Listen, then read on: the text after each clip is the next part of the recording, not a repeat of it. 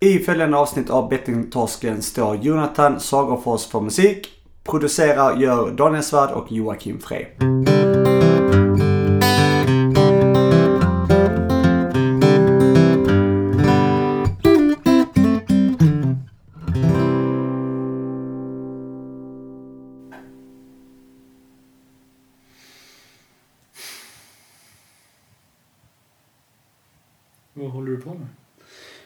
Bara skriver till... Det är bra. Stefan Löfven och de behöver vägledning inför valet och sånt. Så. Eh, Göran Persson hörde jag av sig innan. Sa jag till honom. Jag hjälpte ju honom sådär på 90-talet. ja, du vet hur det är. Alltså jag börjar bli jättenervös inför den här eh, poetry slam grejen alltså. Mhm. Jag är jävla nervös för sånt här. Alltså att eh, liksom performance här, på, vad heter det? Scen, ja, jag är scenskräck alltså. Mm. Eller så det beror på sammanhang men när man ändå ska framföra någonting som man eh, som ska bedömas och eh, typ som när vi ska upp och föreläsa och sånt där. Mm. Det är jag inte alls helt lugn inför liksom. Mm. Men eh, när jag höll tal till exempel på Sofias bröllop. Alltså jag var så skakig så att jag kunde inte ens hålla boken där jag hade skrivit talet. Så Lisa fick hålla den. Men du säger att det är okej, vi har ju inte ens föreläst. Nej men när jag tänker på det så Jo, men, känner jag ingenting. Ja, men tanken är ju alltid enkel. Tanken Nej men eh, jag, nu tänker jag på mitt framförande och Ja. jag blir jättenervös. Alltså. Men det är nog bara för att du är ensam. Pappa är inte med. En vilsen pöjk. Men, eh, Nej nej, men men, jag, jag vet att jag kommer vara helt lugn på föreläsningen. Jag kommer, jag kommer vara absolut lugn alltså. För det är en helt annan grej ändå. men det är väl det när man är med någon som man är trygg med. Alltså vi kommer ju för, alltså när vi gör den för, i Stockholm då. Mm. Så kommer vi ju vara två. Och då är man ganska trygg i, i varandra för att man vet Mm. att vi, ja men som beroende, alltså när vi gjorde beroendepodden och sånt. Mellan en torsk och en annan.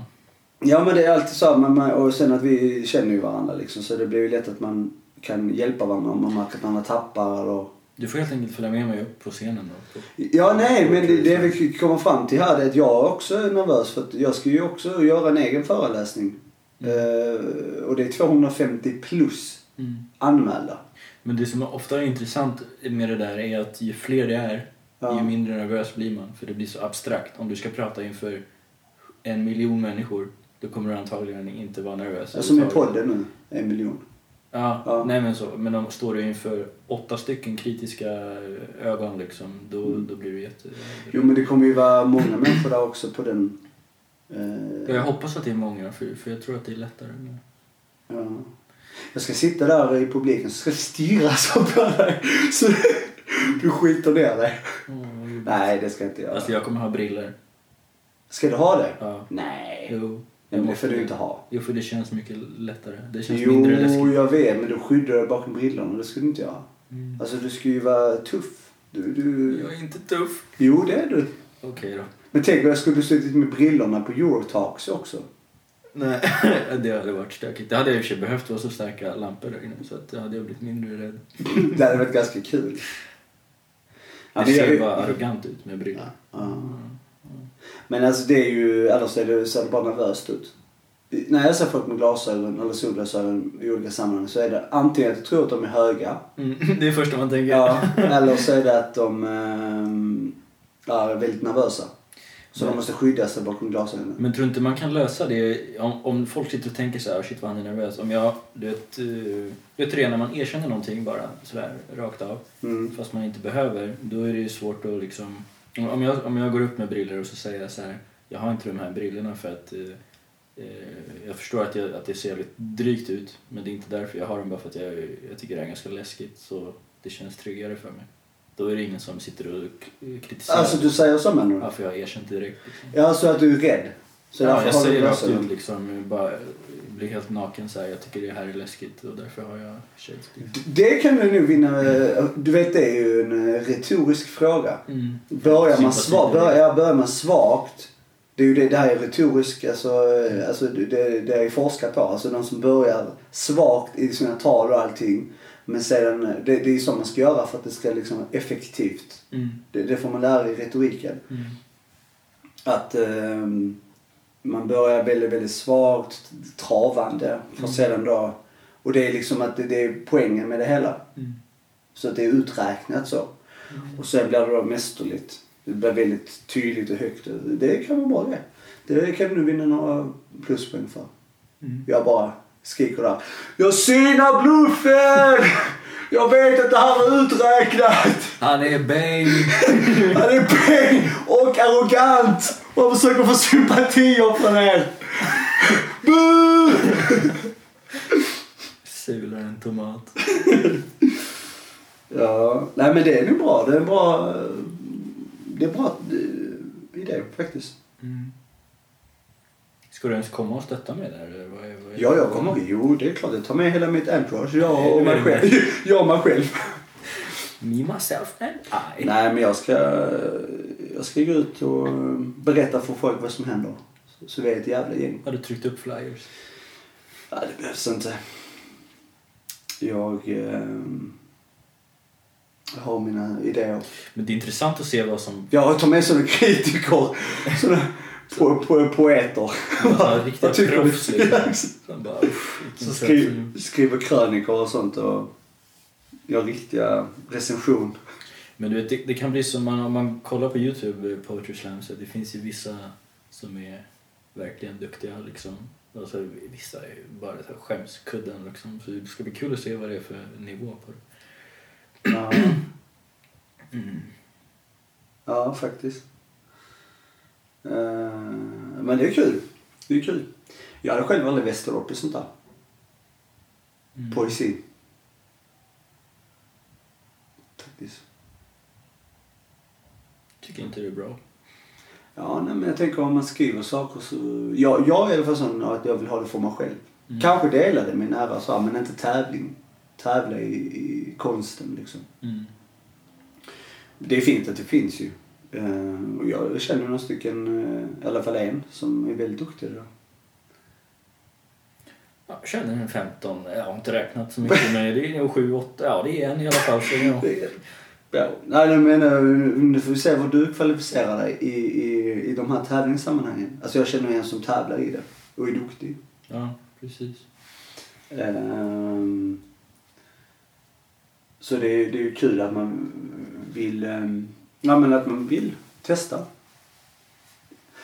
Faktiskt. Du skulle kunna, oj, Man måste nu pröva. ringer Mange här. Jag ska se. Tjena! Tjena! Är du, eh, jo det är bra, det är bra själv då.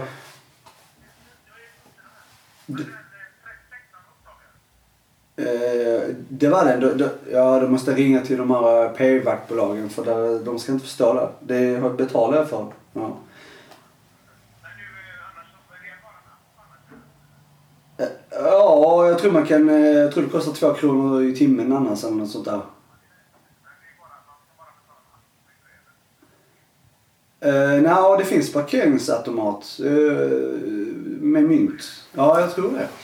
Jag tror det. Det, det ska vara, det, den är precis när du kommer in och så är det uh, större avgift på. Mm. Ja, ja. Bra. Härligt. Okej, hej, hej.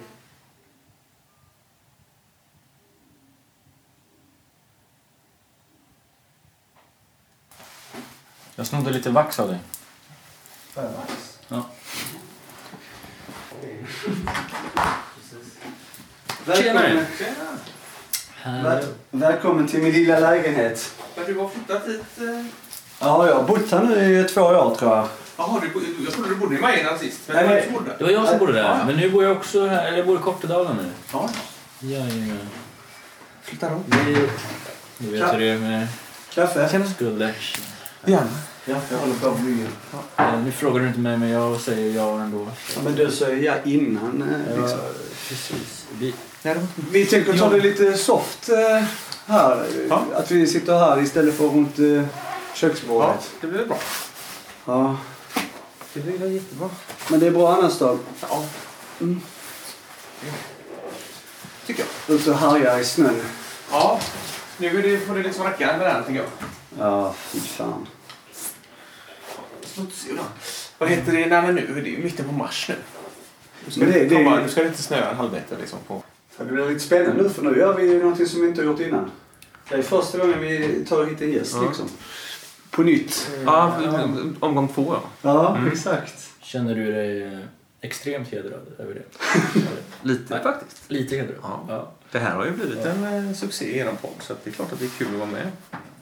Får man väl ändå säga. Mm, Hur tänker du? Alltså nu ska jag... Men eh, när du säger liksom en succé, är det att... Eh, träffar du folk som... Eh, känner man till det här vi gör generellt i branschen typ? Um, för jag känner att vi har dålig koll på det liksom. Vi ser ett antal Nej, lyssnare så- Succé och succé. Nu ska jag, nej men se- seriöst, ja, det är Vi ju... det nej, men succé. ja, det tycker jag också. Så sätt. Och det, men, men succé på det sättet att ni eh, har haft många eh, intressanta gäster. Mm. Eh, alla verkar ju komma. Ja, stort sett. Det är faktiskt inte alls många. Så jag vet inte, är det ens en hand... Är det ens... Jag vet. Där är, kanske där, ja, där är ju några som har, har avbytt liksom. ehm, men det var mer i början faktiskt. Mm. Ehm, Ja, men så, jag kände väl lite så själv också. Nu, blev, nu kunde vi ju inte hitta någon tid först. Men Mm. jag var man säga, jag ville liksom, fan är det här nu? Jag kanske vill nog se lite vad det här tar vägen innan man ställer upp. Lite så kände man. Ja. Mm.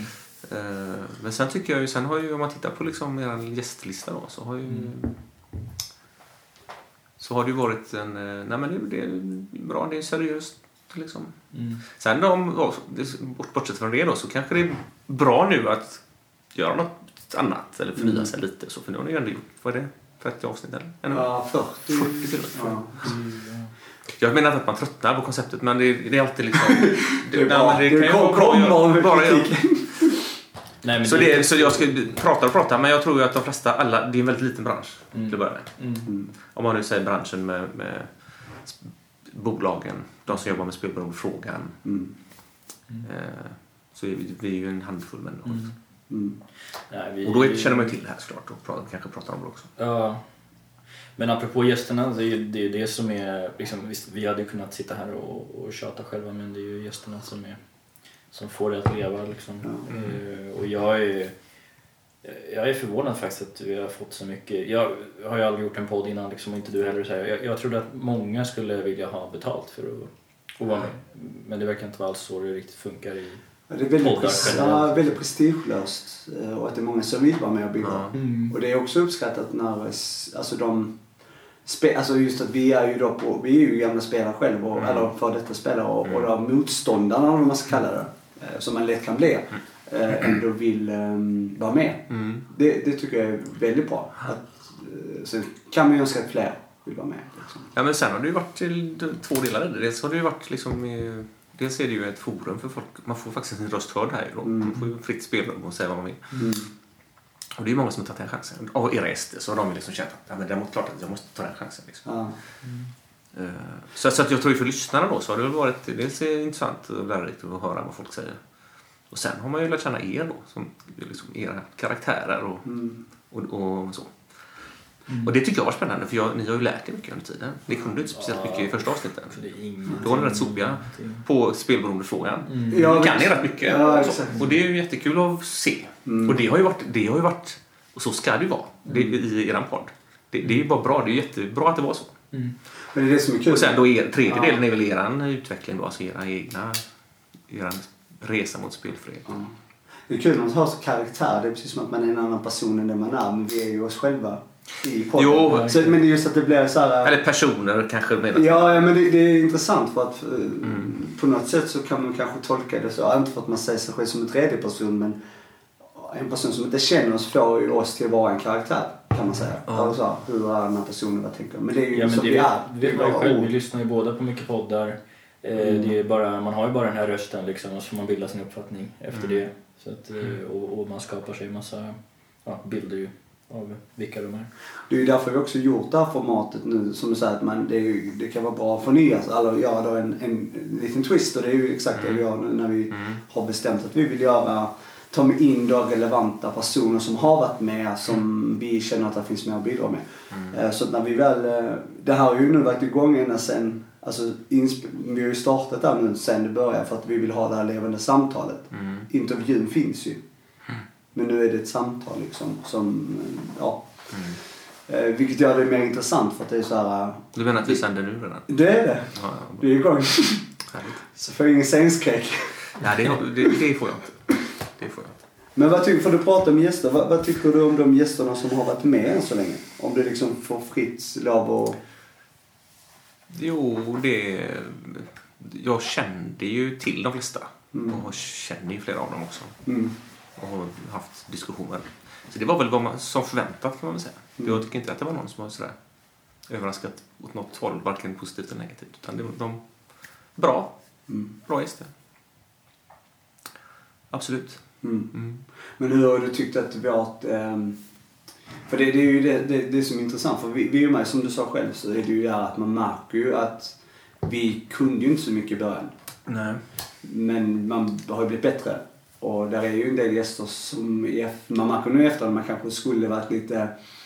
Ja, men ställt kanske lite mer utmanande frågor. Vad tycker du liksom om de du har hört de här avsnitten liksom, med de gästerna som har varit med? Nej, men jag tycker ni har blivit bättre på det också. Mm. Dels på att ställa relevanta frågor och dels eh, lite tuffare frågor. Mm. Allt eftersom. Och det kommer ju med kunskap också. Ja. Eh, Och ni, ni kanske inte är vana vid att intervjua och ställa, ställa frågor och följdfrågor och reflektera det folk säger heller. Utan det är väl något man lär sig efterhand också. Mm. Så det tycker jag är spännande att följa er på det sättet. Alltså den utvecklingen. Ja.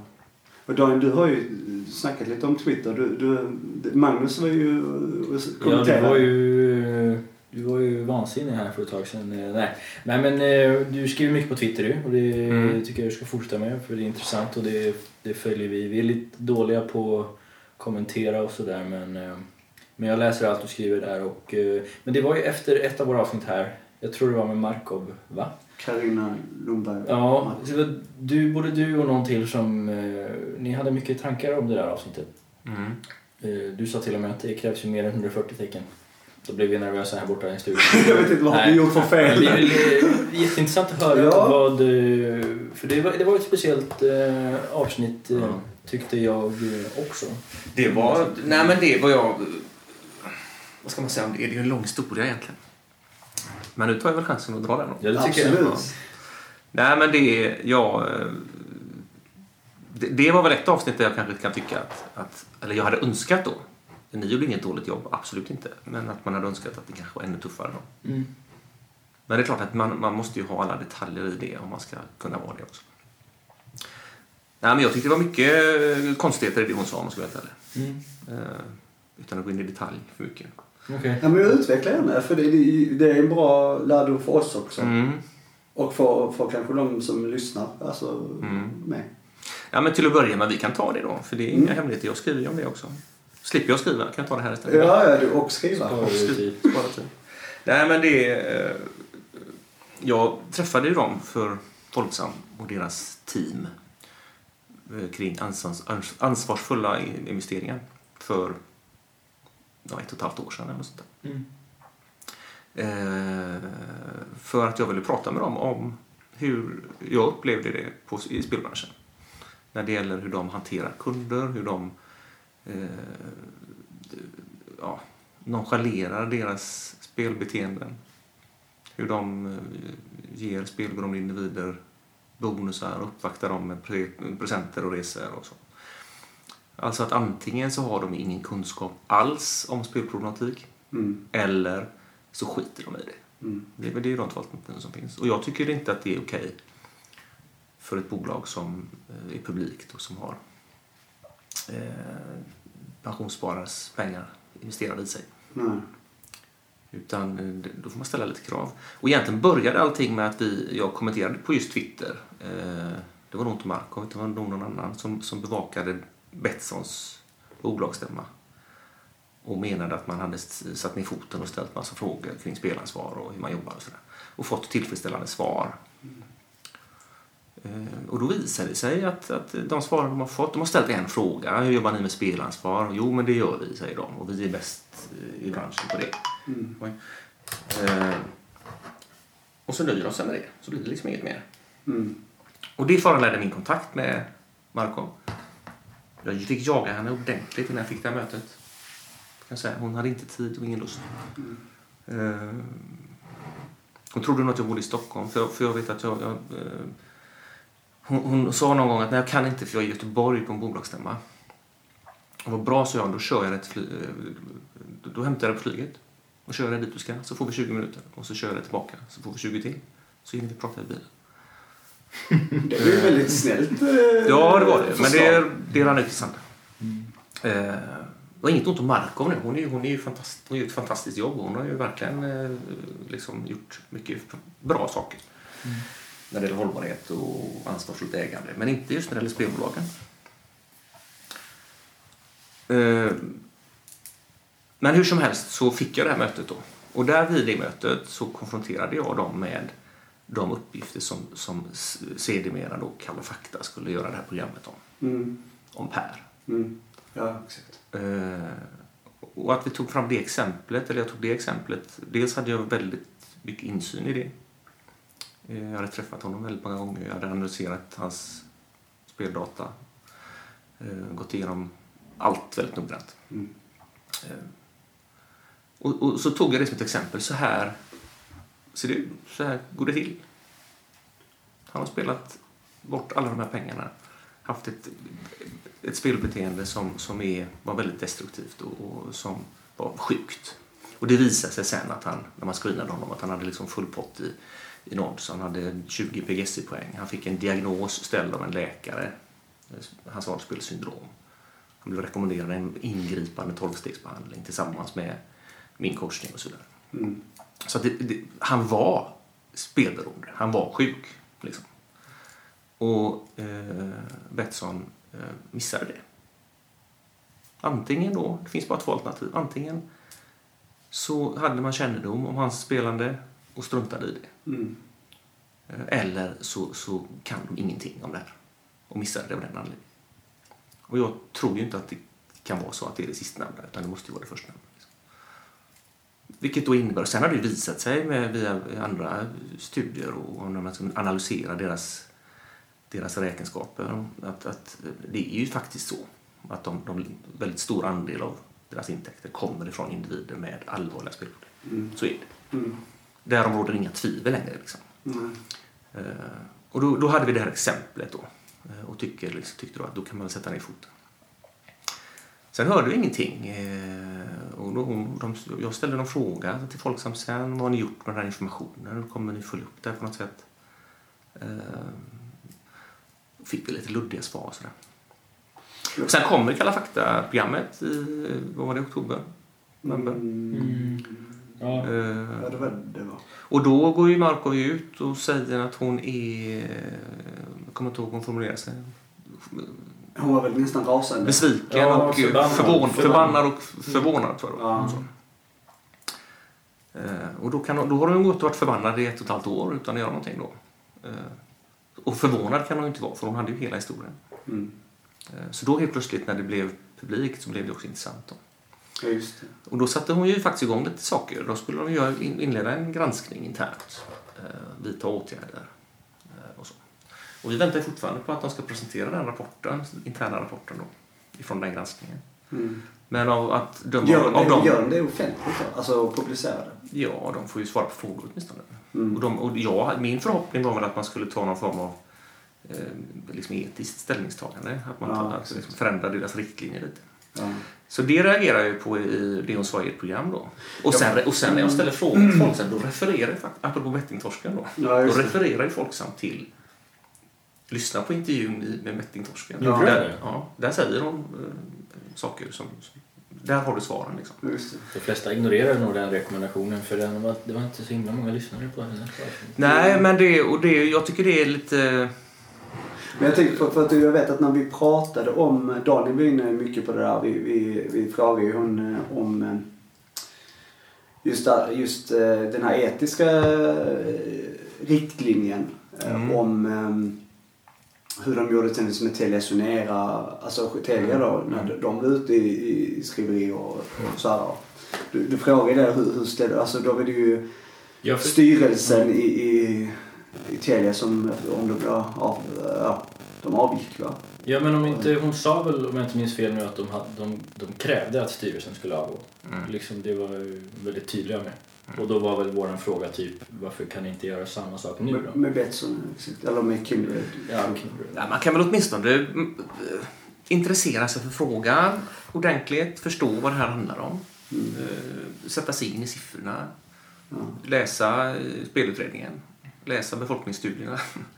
Jo, men- Förstå, och, och för det, det jag reagerar mycket på där också, det var ju att hon faktiskt, som så många andra då, eh, hänvisar till kommande lagstiftning. Ja, men nu, vi har ju en omreglering nu och det blir ju bra. Mm. Då styrs ju det här upp. Det är inte alls säkert. Det är politik. Nu är vi väldigt nära i och för sig, men vi, visst, vi hoppas att det kommer en omreglering. Eh, Det kommer ett strikt regelverk. Vi kommer slippa se det här i framtiden, det tror jag också. Men det är inte för 2019. Liksom. Mm.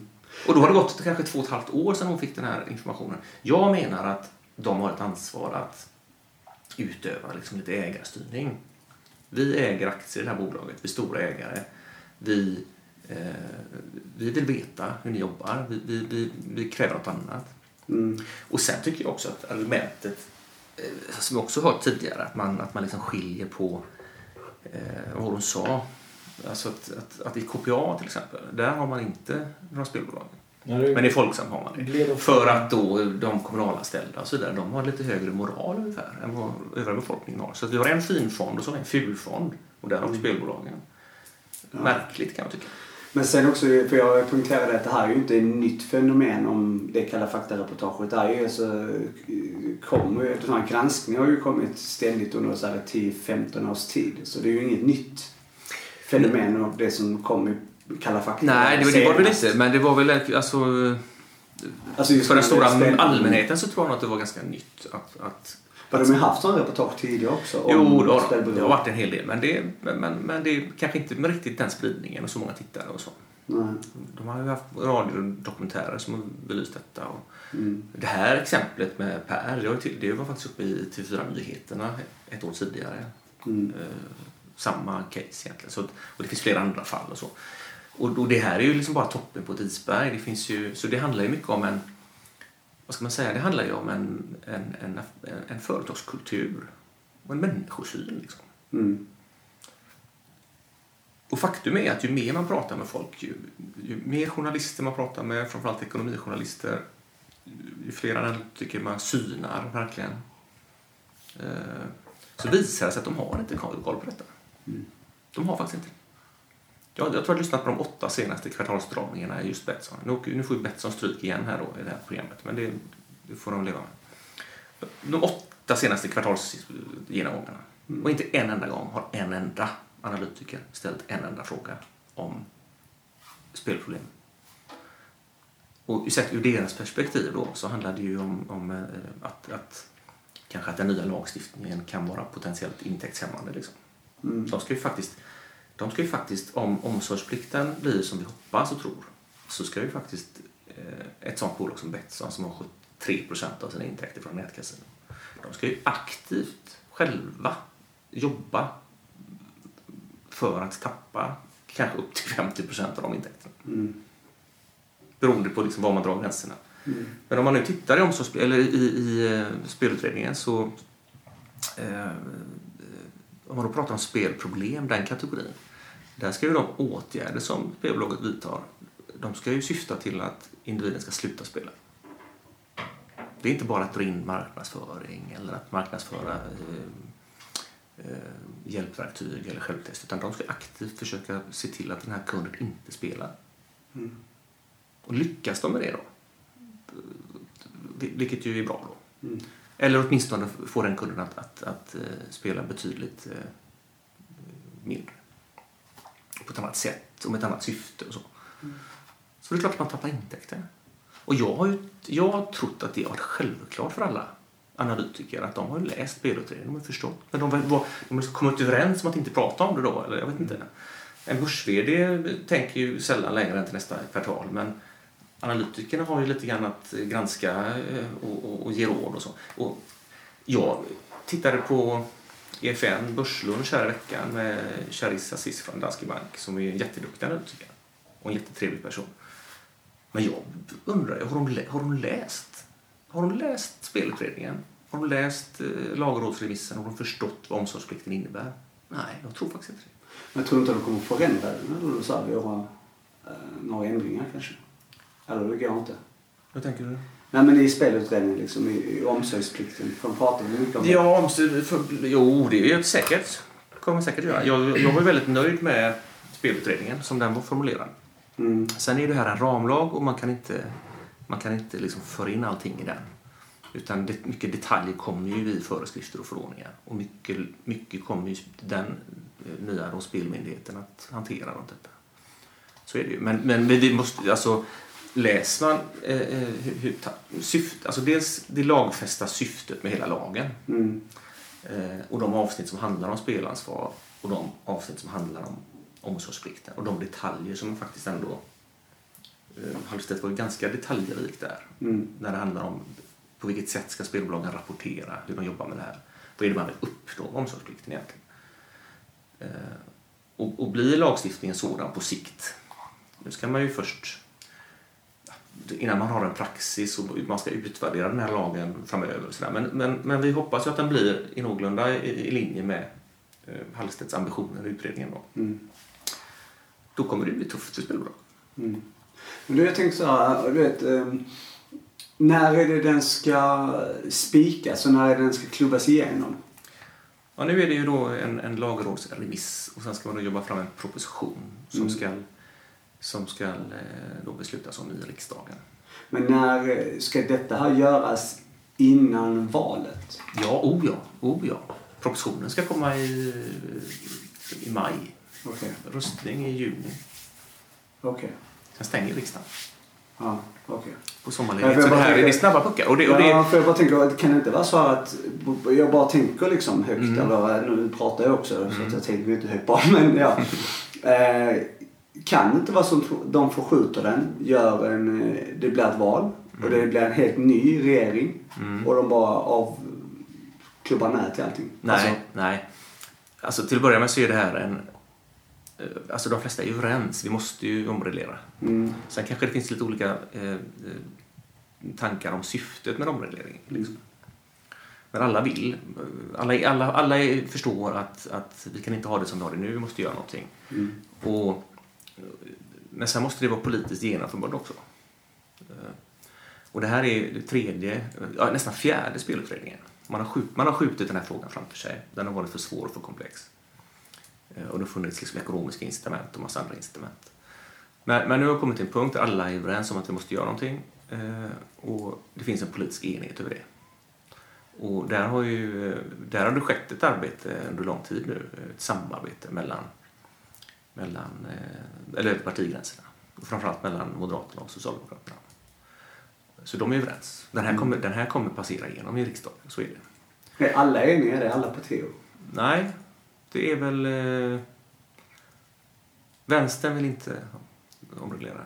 De vill stärka upp monopolet. Sverigedemokraterna vill inte heller omreglera. Okay. Men så det är de som är på varsin sida som de brukar säga? Alltså i Ja, politiken? Men i övrigt så finns det en, en, en enighet. Då. Sen, sen är det klart att ur mitt perspektiv då, som har en lång önskelista på spelansvarsåtgärder och omsorgsplikten. Då, jag kommer ju bli besviken. Till att börja med. För man kommer inte kunna få in allting i den här ramlagen. Det, det går inte. Det är omöjligt. Även om man skulle vilja. Utan det kommer, eh, detaljerna kommer sen. Det, det viktigaste bara är att man inte överlåter. Jag, det har ju man sett nu under en lång rad av år att själv, självreglering är inte spelbolagens starkaste gren. Liksom. Mm. Och det, det, utan det, de, de, de gör minsta möjliga. Liksom. Och de gör det under galgen. Så att, och de, de, jag tycker de, de själva vill nog ha en, en, ett strikt regelverk nu känns det som. De vill ha lika villkor säger de ju. Och de vill att det ska vara samma spelregler för alla. Och så. Eh, sen gillar inte jag när man liksom hotar politikerna med att blir det för krångligt och för hög skatt och för mycket ansvar då struntar vi i att söka licens. Liksom. Ja, för de snackar ju mycket om det där också. att Det här att de här piratskeppen som... Ja, nej men just det här att eh, det är de som kanske inte ens vill gå in i licenssystemet men ändå kommer verka. Mm. Alltså det blir ju pirater som jag kan kalla det. Men Alltså kan man göra, eller man, man kan göra så men är inte, blir inte det lite, lite självmord liksom om det är så här, nu har vi gjort eh, ett regelverk och byggt upp lite ramar, vi har licenser och så säger någon nej, jag vill inte vara med. blir inte det samma sak som att säga vi vill inte ta något ansvar på vårt bolag? Typ. Typ, Jo, men de, det, alltså det kom, de kommer ju... vi tappar kunder. De kom, Sverige är en så viktig marknad för de här stora bolagen. då. Mm. Om nu pratar Kindred och, och eh, Betsson, Mm. Mr Green och Leo Vegas. Mm. Eh, De, de stora börsnoterade. Så det är självklart kommer de söka en licens. Mm. Eh, Och de kommer underkasta sig de regler som sätts upp. De tvingas göra det. Mm. Eh, sen hur det påverkar lönsamheten, det får vi väl se. Jag menar ju att det eh, kommer göra det och att man redan nu måste börja prata om det. Mm. För, för att visa att man tar det här på allvar. liksom, att, man, att man lever som man lär. Mm. Exakt. Jag menar, Hofstedt sa ju det gång på gång i tv Mm. utan att förklara vad han menar. Så säger han att nej, det är, det är, inte, det, är lönsamt att jobba med spelansvar. Vi vill ha långa kundrelationer. Kunder som spelar lite och så. Vad tycker du om vår intervju med Gustav då? Vi har ju intervjuat han också på det. Jo. Jo men bra. Kom igen. Gustav är, nej, han är ju ur, urskicklig. Han är duktig. Han är politiker alltså. Han är politiker och han är, han är lobbyist och han är retoriskt duktig. Han är hal som en ål så jag tycker ni gjorde det jättebra. Absolut. Sen tycker jag att han är feg för han vågar ju aldrig svara på frågor och han, är ju, han ställer ju bara upp i sådana sammanhang där han själv får liksom sista ordet och så. Jag skulle gärna möta honom i en debatt. Ta hit honom så kan vi debattera. Han kommer inte komma men vi kan ju göra ett försök. Ja, vi har haft eh, tankar om att man skulle varit, eh, haft en, eh, alltså att vi Vi- skulle, vi skulle vara dummare och så skulle man bjudit in så här. Vi är debattsugna. Ja, så Ja. Gustav om du hör avsnittet så utmanar Magnus dig på en, på en debatt i vår podd. Gärna det. Gärna det. Eh, Nej, det är inget personligt. Jag har absolut inget mot Gustav. Vi ses ibland och hejar eh, artigt. Men han, eh, han tycker jag är jobbig. Såklart. Som petar i allt det här. Och han, och jag, eh, eh, men jag tycker han är... Han, eh, han kan inte liksom bygga upp sig eller underbygga sina argument alla gånger. Liksom. Men Han, de, har, de har kommit överens om vad de ska säga, den här, det här gänget. Bosgänget. Vi svarar så här. Liksom. Alla svarar på samma sätt. Mm. men kommer de finnas kvar buss om det blir en licens? Nej, det gör de väl inte. Hans uppdrag... eh, BOS är ju liksom en lobbyorganisation. Liksom. Mm. Går de under spel sen då? Ja, hans uppgift, eller BOS uppgift har ju varit att få den här omregleringen på plats. Att vi får spellicenser. Att de kommer in i, i eh, stugvärmen. Mm. Sen när de, när de licenserna är på plats, då, är ju, då har vi liksom en, en kommersiell i alla fall då, spelmarknad. Den kommer ju Svenska Spel leva kvar med till viss del då, med, med Vegas och med kasinorna. Och sen finns det en ideell sektor, men där, där, har, då, där, där är en marknad och då blir det väl en branschorganisation och det är ju, det är väl, det är ju Speer då Mm. och Jenny som är det där. Som eh, man ju hoppas att alla bolag ansluter sig till då. Och det blir ju en jätteviktig organisation. Eh, där kan man ju verkligen... Eh, hon, hon var ju med i eh, eran konkurrentpodd här och speleffekten häromdagen, igår. Jenny. Mm. Men hon har varit med Ja. oss också. Ja, men de, igår Precis, hade de ett avsnitt eh, och och- Senita var med och de diskuterade detta. Och, så, och Jenny var med som, som gäst i hela programmet. Sen hade de lite Mm. andra olika gäster. Men, men, eh, men hon har ju väldiga ambitioner med, med, med Speer. Att ligga i framkant, att liksom utveckla det här. Inte bara göra som politikerna eh, säger utan att, att vara, driva på utvecklingen så att vi får en sund och säker och bra spelmarknad som alla trivs med. Liksom. Speleffekten, drivs den av eh, någon... Ja, det är Nova Media som producerar den och så är det Magnus Berglund som är eh, från Gambler Magazine som, som programledare okej, tillsammans ja. med... Jag har hört om speleffekt men... Nova Media som även roddar eh, postkod väl? Mm, Eller gjorde i alla fall. mm, precis. Okej. Ja, men det är, det är en jättebra podd. Och Magnus Berglund där som är... Han är, kämpar ju på med sin Gambler Magazine. Men han har ju Men också... den är bra. Jättebra. Mm. Fantastiskt bra. Jag hoppas att han fortsätter. För det är, han, det är ju en... Det är ideellt också. Ja, mer eller mindre är det väl det. Han Mm. försöker ju, men det är nog svårt att tjäna några pengar på det. Ja. Men, men det är, han har ju också intresserat sig för det spelpolitiska då. Mm. Eh, och, så, nu, nu, och han har väl en lite lägre profil än vad jag har haft då. För han, han, och, och, därmed blir han ju också inbjuden till i lite olika sammanhang och kan hålla, moderera liksom båda sidor. Mm. Mm. Och det gör han fantastiskt bra. Mm. Så han eh, hoppas han eh, fortsätter. Jag skulle bara vilja kasta mig tillbaks till eh, Markov-intervjun. Och Ja. Det var inget som har just med henne att göra utan det är bara en intressant fråga. Därför att då ställde vi en fråga som var typ så här. Är det överhuvudtaget moraliskt eh, försvarbart att eh, vara storägare i ett spelbolag så länge som de beter sig som de gör då i många situationer? Och då tyckte hon, och jag vet att många andra tycker samma, att det är viktigt att de då inom citationstecken goda krafterna finns kvar i spelbolagen. För att om de lämnar då så blir det bara kanske de kvar som, eh, som eh, bara ser pengarna så att säga. Mm. Eller sådär. Tycker du att det är ett, eh, är det giltigt att, att komma med det argumentet liksom? Ja, det... Alltså hon sa ju också att det, man kan inte bara lämna så fort det är ett bolag som inte sköter sig. Liksom. Det är inte, då, då fyller de ju inte sin funktion som ägare heller. Mm. Utan, men men då, då vill det ju till att man utövar sin makt då Mm. i form av ägare. Och, Mm. och ser till att bolaget förändrar sig och att det blir en utveckling.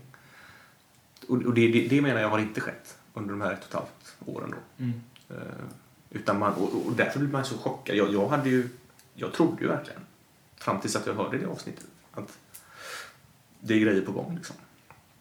Men det verkar inte vara det. Det verkar inte komma några rapporter, det verkar inte vidtas några åtgärder.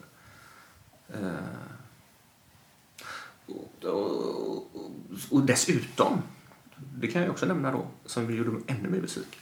Jag vet inte om det hör hit, ni får klippa bort det om inte det eh, hör hemma här. Men jag blev inbjuden till Folksam på ett event eh, där de då eh, skulle bjuda in företrädare för spelindustrin men också av ägare, investerare, analytiker. Inga journalister. Eh, och så skulle jag eh, föreläsa om spelproblematiken. Eh, och sen visade det sig att Betsson hade fått var det spelbolag som inbjudit. Och, och, samma, och så fick jag en, ett mejl med en inbjudan för korrektur. Och där fick jag se att oj, Betsson kommer ju också. Hillevi som är responsible gambling manager Mm. kommer till det här eventet och föreläser. Det var modigt tänkte jag. Att hon vågar ställa upp på det efter allt som har varit. Eh, och, och med tanke på det man så pass mycket man har på fötterna.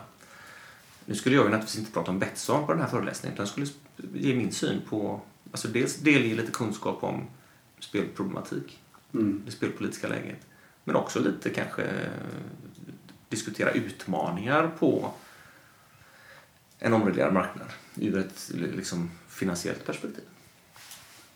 Och, där- och där kommer omsorgsplikten in också. Mm. Eh, Men sen fick jag ett mejl från, det tog inte en halv dag. Och då förstod jag ju vad som hade hänt. Hillevi hade ju fått samma inbjudan Hon för hon, korrektur. hon Och namn. hon hade sett mitt namn. Mm. Och sen kom, gick det två timmar så kom det ett mejl där, där de blåste av min medverkan helt och hållet. Och med en väldigt krystad bortförklaring. För att det stod ju att eh, det passade inte med datum eller vad det nu var. Och, och grejen var att de hade, vi hade till och med ändrat. De hade till och med ändrat datum för det här eventet. Så att jag skulle kunna vara. Så att de ville verkligen ha dit mig. Och då kände jag, vem... Okej, Betsson vågar inte då. Och det kan jag förstå. Att de inte vill. Eller att de inte vill stå på samma scen som jag. Men ska de bestämma det? Om det nu går till så, det vet jag inte. Jag vet inte hur de går till, men jag vet bara att nej. Eh, Sen fick de inte tag i någon annan föreläsare som ville. Så då blev, ställde de in det här, eller sköt på det. Så det blev inget.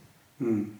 Och, och det är lite synd, för jag tycker när man, när man hör då, när man pratar med ekonomijournalister framförallt och hör en del aktieanalytiker uttala sig, som är urskickliga på ett sätt, men som har missat hela den här grejen. Eh, Så mig bara att de skulle behöva den här föreläsningen. De skulle behöva liksom förstå och sätta sig in i det lite. Mm. För en, en, en duktig journalist eh, blir i allmänhet lite så chockad. Jäklar, är det så? Liksom. Det här det kommer bli tufft. Liksom. Medan analytikerna liksom någonstans blundar för det. Liksom. Eller har inte läst, jag vet inte. Något av dem är det ju. Mm. Och, och där hjälper ju tyvärr inte börs till riktigt. Eh, tycker jag då. Jag menar, hur, hur, hur ska ett, ett bolag som... som vi, vi, kan, vi får ta Betsson igen då. Eller Leo Vegas kan vi ta. Som också har en väldigt stor andel av sina intäkter från nätkasino. Det här är inte så komplicerat egentligen. Alltså, eh, x antal procent av intäkterna kommer från nätkasinon. Det, det är fakta.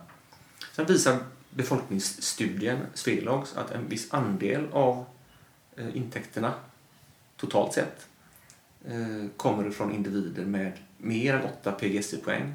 Det är det jag brukar benämna lite allvarligare spelproblem. För den gruppen, har man mer än 8 PGSI-poäng, då fyller spelet en helt annan funktion än det som är tanken. Då är det inte underhållning längre. Då är det inte den kunden som spelbolaget vill ha, som de säger att de vill ha. De som spelar lite grann som underhållning. Man vinner ibland, men vinner man inte så är inte det hela världen. Så, man jämför det med liksom biobesök eller krog, restaurangbesök eller vad det nu är. Och det är helt okej. Men den gruppen står för en väldigt stor andel av de här intäkterna. Och där har vi ingen fakta. Liksom, där får vi spekulera lite och lägga pusslet och gissa lite. Men, men Henrik som har besökt er, han, har- han har... Han Henrik. Har, eh, han, Lindberg. Lin, han har Ja. ja. efternamn Lindberg numera. Lind, ja. Som har varit på Jag vet Playstation. att vi har haft några Henrik, jag tänkte bara vem pratar om. Ja, men Henrik är ju, han, han är ju Ja. urskicklig på det liksom, analytiska. ja. Och jag har gått ner mig rätt mycket i deras årsredovisningar. Så att man kan med ganska stor noggrannhet åtminstone säga att absolut minst 50 procent, och det är väldigt underkant, av intäkterna kommer ifrån den här gruppen. Mm. Plus 8 PGC.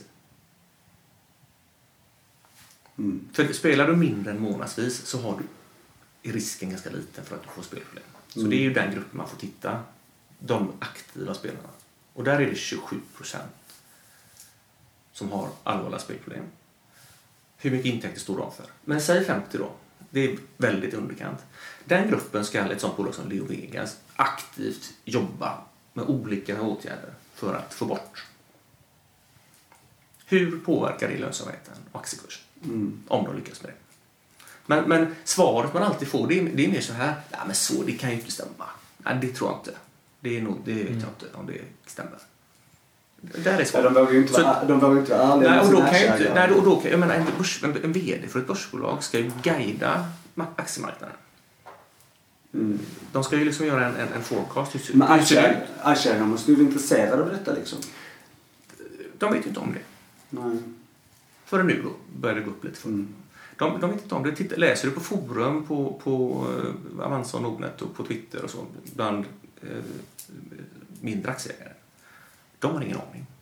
De tror bara att den här omregleringen är jättepositiv för nu kan vi ju in på lika villkor. Nu kan man göra reklam på Facebook och så. Och det kommer, kommer eh, liksom bidra så mycket. Mm. Och det, tillväxten, nya spelare, är ju inte speciellt hög. Va? Så man, den, här, den här gruppen är ju så oerhört viktig för lönsamheten. Och så väljer man inte ens prata om det. Och det, det är ju ett jättestort svek. Liksom. Och, och därför har jag, intervjuar man då eh, folk som har jobbat på de här bolagen som, som tar, bladet från munnen och, och berättar lite om den här kulturen som jag försöker hitta. En osund företagskultur i vissa fall. Inte i alla fall, men i vissa fall. Så intygar de att ju högre upp man kommer i hierarkin på de här bolagen så tycker man att spelberoende är trams. Så är det. Mm. Och det finns ingen som har gjort karriär inom ett spelbolag som har lyft spelansvarsfrågor. Gör du det så åker du bort på vägen. Liksom. Så har det varit. Mm. Men det är ju mer för de som tar spelansvar. Om man då skulle säga det positiva med de spelbolag som finns så är det ju de som har då statliga eller som har statligt eh, ägande eller vad man säger. Alltså av de som om man säger något som är positivt av spelbolagen om man säger. Jag sitter här och är så negativ. nej, nej men det... Ja, men det är min roll att vara negativ. Ja, det- jag får, någon annan får vara positiv och glad. Eh,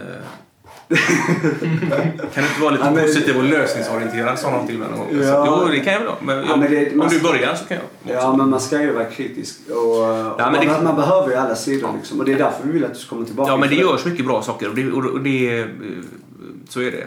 Och vissa eh, lär ju sig av sina läxor och vissa inte. Liksom. Mm. Puff är ett sånt exempel. Ja, exakt. De har lärt sig läxan. De har, eh, det är ett helt annat ljud i skällan nu, i deras kommentarer och så. Mm. Får vi se hur, hur, hur, hur det utvecklar sig. Men, men det, de har ju verkligen bytt inriktning och satt ner foten. Och så. Mm. Och blivit bäst i världen på spelanfall. Ja, det var det Ja. som uttalade sig. Ja, det jag har faktiskt inte lyssnat på just det avsnittet. Jag Nej. måste, jag måste göra det. Men det säger... ehm, det säger Christer Christer Fahlstedt. Fahlstedt. Att Mm. de är, och det är de säkert, men, men eh, det som Mm. vi också nämnde där att det är ju det är ingen jättevass konkurrens. Att bli bäst där med det. Nej. Nej, och sen, de Men måste ju också de, de måste ju rannsaka sig själv. För nu, nu, Mm. De blev dessutom dömda här i, Mm. i veckan. Det visste jag tack vare det att du är ute och svingar på Twitter. Mm. Bra. Det är, och det är ju också ett intressant case. Liksom, som jag, fick, jag fick faktiskt förmånen av att coacha den kvinnan. Mm. Så jag var på Åland i åtta gånger tror jag. Mm. Och det var, och det var Paff som, och det, det är ett exempel. Där tog Paff ansvar. Mm. Självklart måste vi hjälpa henne. Så de såg till med olika genvägar att eh, finansiera eh, hjälp till henne. Mm. Eh, och sen eh, är det ju en process då där och jag förstår ju att man kanske inte ska ta de uttalandena som, som står i den domen så där himla allvarligt på ett sätt för att det, det blir juridik och de måste ju skydda sig. Men, men faktum kvarstår ju, det är ju ett exempel då. De har en, hade sin Responsible Gaming-radar som skulle se till att det här inte kunde hända. Eh, och sen hände det. Men det är värt att lyfta då alltså att de faktiskt då har förändrats och blivit mycket bättre. Jättemycket bättre. Apropå att vara positiv, men du är kritisk och, och det ska du vara men, men det är också viktigt då att lyfta när det, när det dyker upp bra Ja. och jag, men tro mig, jag har letat efter goda exempel. Mm, Verkligen. Försökt göra det. Och det är de, jag har försökt lyfta Paff. och Jag, och vi har haft en del diskussion och samarbete med dem och jag tycker de gör väldigt mycket bra saker. Mm, Så är det. Och de fortsätter med det. Liksom. mm, mm. Mr Green är ett annat exempel. Mm. Jag har ingen... Jag har inte, mig veterligen känner jag inte till någon motsvarande sån här stor spelskandal där Mr Green är inblandad. Mm. De, de eh, jobbar lite annorlunda. De har tidigt haft en, apropå företagskultur, så har de liksom tidigt bestämt sig. Det är ett ganska ungt bolag. Mm. Bestämt sig för att Green Gaming och vi ska liksom vara lite annorlunda, vi ska sticka ut. Och det är, och det är ingen slump då att det är de som faktiskt då nu lanserar sitt eh, verktyg då, som är väldigt avancerat. Men när du säger att de jobbar lite annorlunda, finns det något eh, bara enkelt, kort, konkret exempel på någonting de gör som sticker ut då? Ja, ett exempel är ju deras verktyg nu då, som, Mm. som de har utvecklat, som är en som fungerar ungefär på samma sätt som Playscan. Mm. Fast det är en, än mer avancerat. Mm. Eh, sen blir det mycket PR naturligtvis Ja. Runt ett sånt verktyg då. Att det ska För det frågan är vad de gör med informationen i det avancerade verktyget. Ja. Det är det som är mer intressant sen. Nu jag. uttalade sig deras eh, Jesper Kärrbrink som ju var tidigare VD på, på Svenska Spel. Mm. Som ju faktiskt var en av de som, som tog initiativ till eh, Playscan. Mm. Han är ju numera VD för, för eh, Mr Green, för Maltabolaget. Mm. Och har sett till att få det här verktyget på plats då. Mm. Och, det är visst, det bygger på frivillighet. Kunden måste, de måste ha ett medgivande från kunden. Mm. Men har de det medgivandet så, så sätts det in en, ett, ett antal åtgärder när de ser att det finns eh, ett, när spelandet är osunt eller när det finns risk för ett osunt spelande.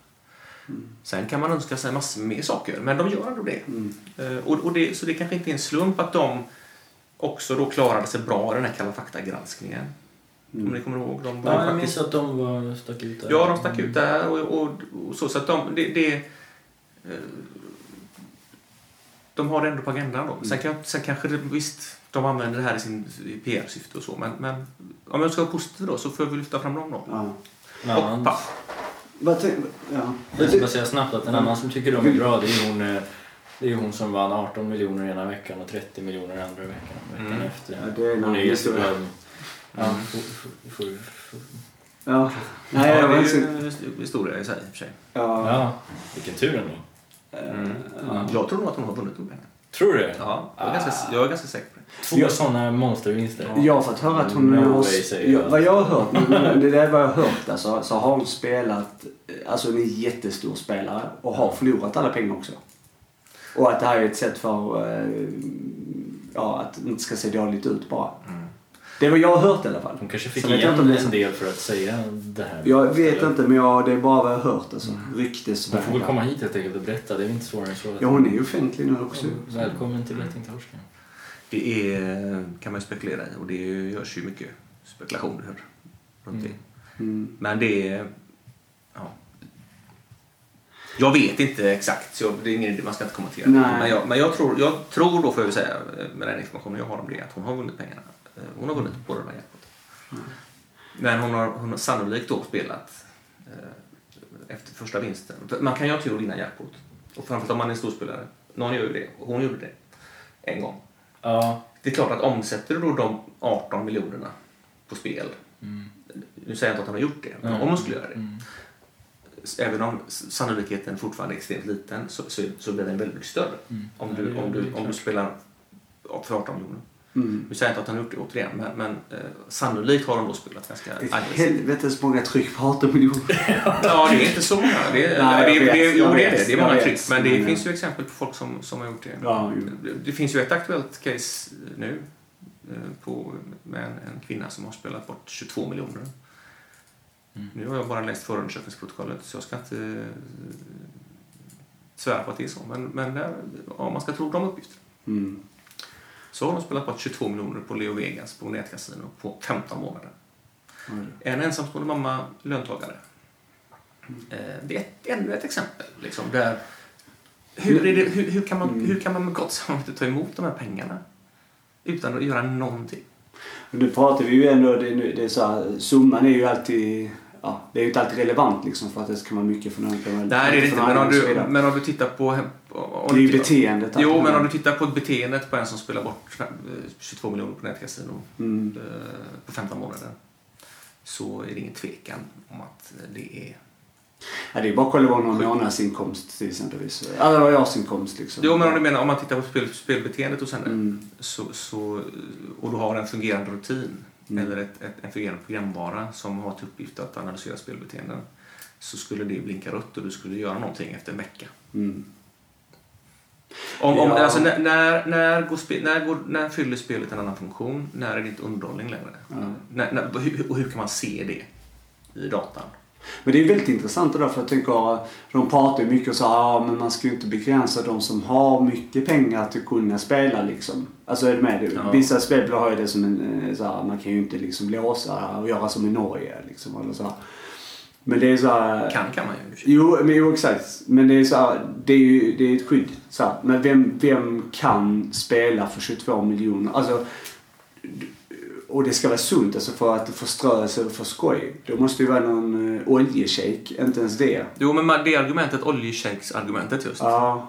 har jag fått höra jättemånga gånger. Jo men det, det exakt. Men det en normal eh, svensk eh, kan ju inte det. Nej, och då får man ju väga det mot varandra. Jag, eh, spelbolagsföreträdare har sagt till mig att de, den kundgruppen då, storspelare, och nu pratar vi inte om, om professionella spelare, liksom Mm. sharps, de, det, är en, det är en annan grupp. Men om man tittar på storspelare på nätkasino till exempel, så måste även den gruppen få, de måste ha sin rätt till tillfredsställande underhållning. Liksom. Mm. Det är ju argumentet då. Eh, Men då får man ju väga det mot alla de då som, som faktiskt får väldigt mycket negativa konsekvenser av sitt spelande. Mm. Å andra sidan. Men, men det, svaret är också ganska enkelt för att det går att skilja på det. Alltså har du ett välutvecklat program, typ Playscan, eller eh, det här Green Gaming-verktyget som, som nu då eh, Mr Green har, eller något annat som fungerar, så, så klarar det programmet av att skilja en eh, frisk storspelare från en sjuk sp- eh, spelberoende. Mm. Det är inte alls svårt. Mm.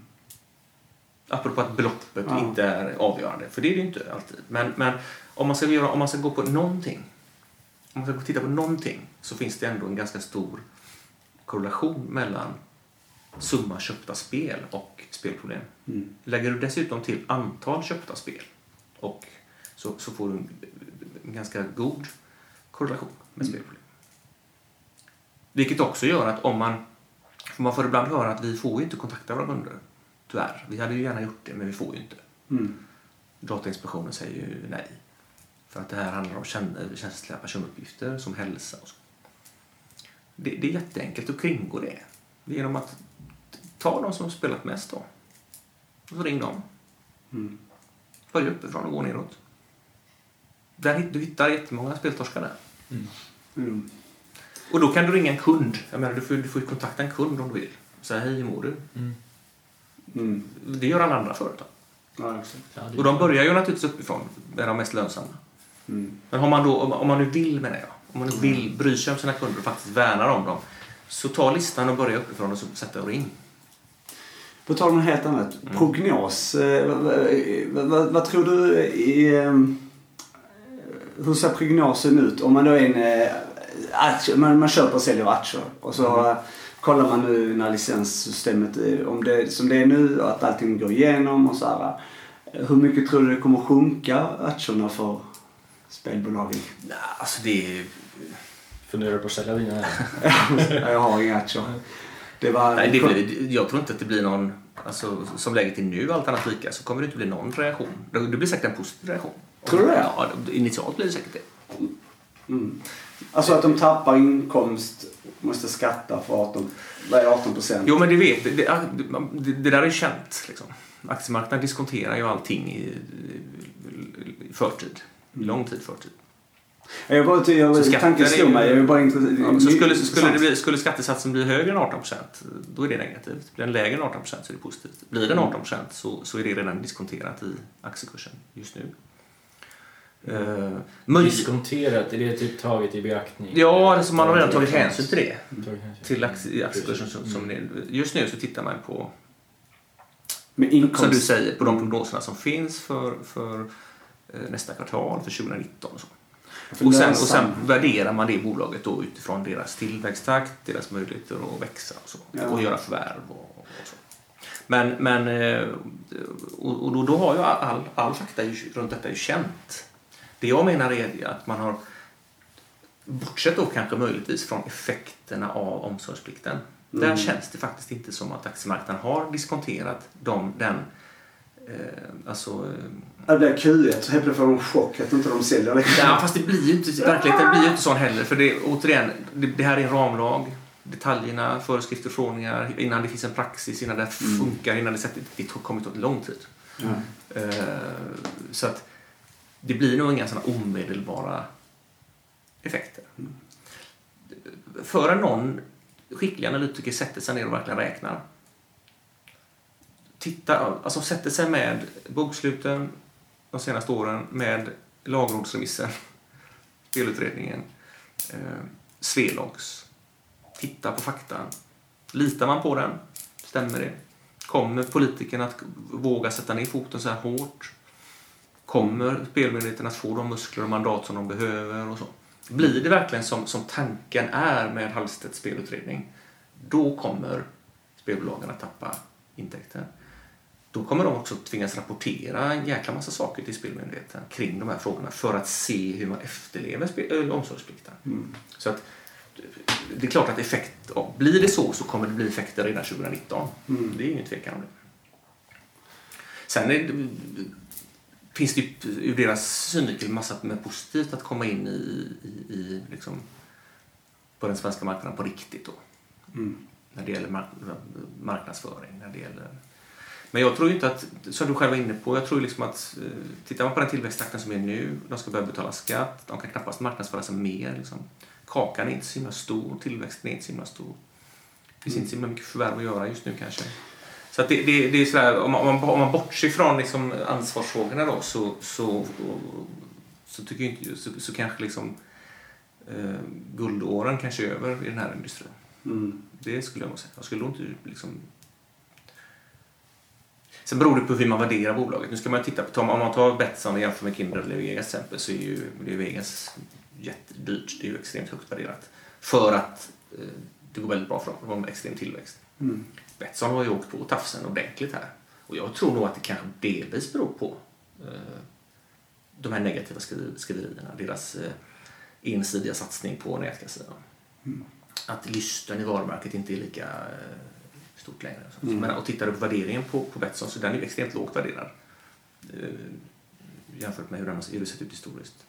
Slutsatsen är då att det gäller att ha Frank Andersson på sin sida i den här branschen om man ska lyfta. Nej, jag tror att... Nej, men har väl gjort... De har väl gjort mycket bra saker. Bra, inom citationstecken, saker då. Men, men eh, det jag skulle vilja veta det är ju, det är ju hur stor and, Alltså innan, innan man blir för imponerad av deras resultat. Då. Mm. Mm. Så skulle jag vilja veta hur stor andel problemintäkter har ni? Mm. Hur många av era kunder, alltså hur, många, hur stor andel av de kronorna ni tjänar kommer ifrån individer som har mer än 8 PGC-poäng? Om vi nu drar någon slags gräns där då. För har man mer än 8 PGC-poäng, då spelar man inte av rätt anledning. Då fyller spelet en helt annan funktion än det som tanken. Mm.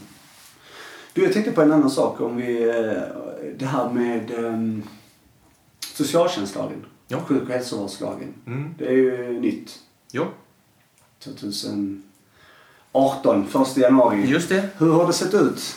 Du jobbar ju med, eh, Ja. med eh, spelberoende och eh, har du känt något tryck? Har du, hur, har det, hur har det sett ut? Nu har det bara gått någon månad här. Mm. Men, Jo, men det är ju fantastiskt. Fortfarande fantastiskt. Det är ju så roligt att det, att det äntligen blev så. mm, Någonting som man har kämpat för. Och många människor i Sverige har kämpat för i jättemånga år. Och det händer massor av saker.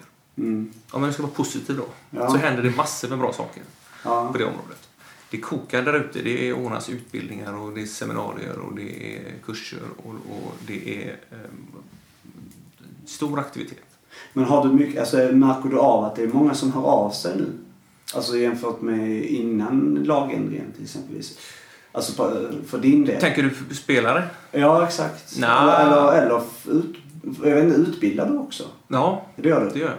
Jag håller en och två och tre dagars utbildningar i, om, om spelberoende. Mm.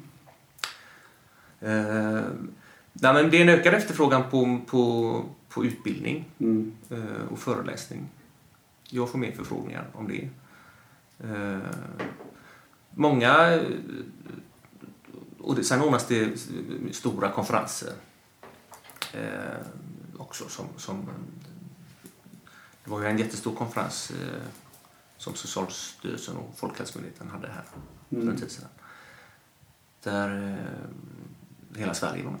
Mm. Var du med? Föreläste du på den? Nej, nej. Jag var med och lyssnade på webb, webben. Ja, jag också. Jag var också med på det webbinariet. Det var ju väldigt många människor där. Ja. Alltså som var med. Ja. Ja. Så att, och det är jättekul. Det, det är fler som... eh, Och man tvingas ju nu då att lära sig. Hur funkar detta? Eh, Och vad ska vi erbjuda för någonting? Hur ska det se ut?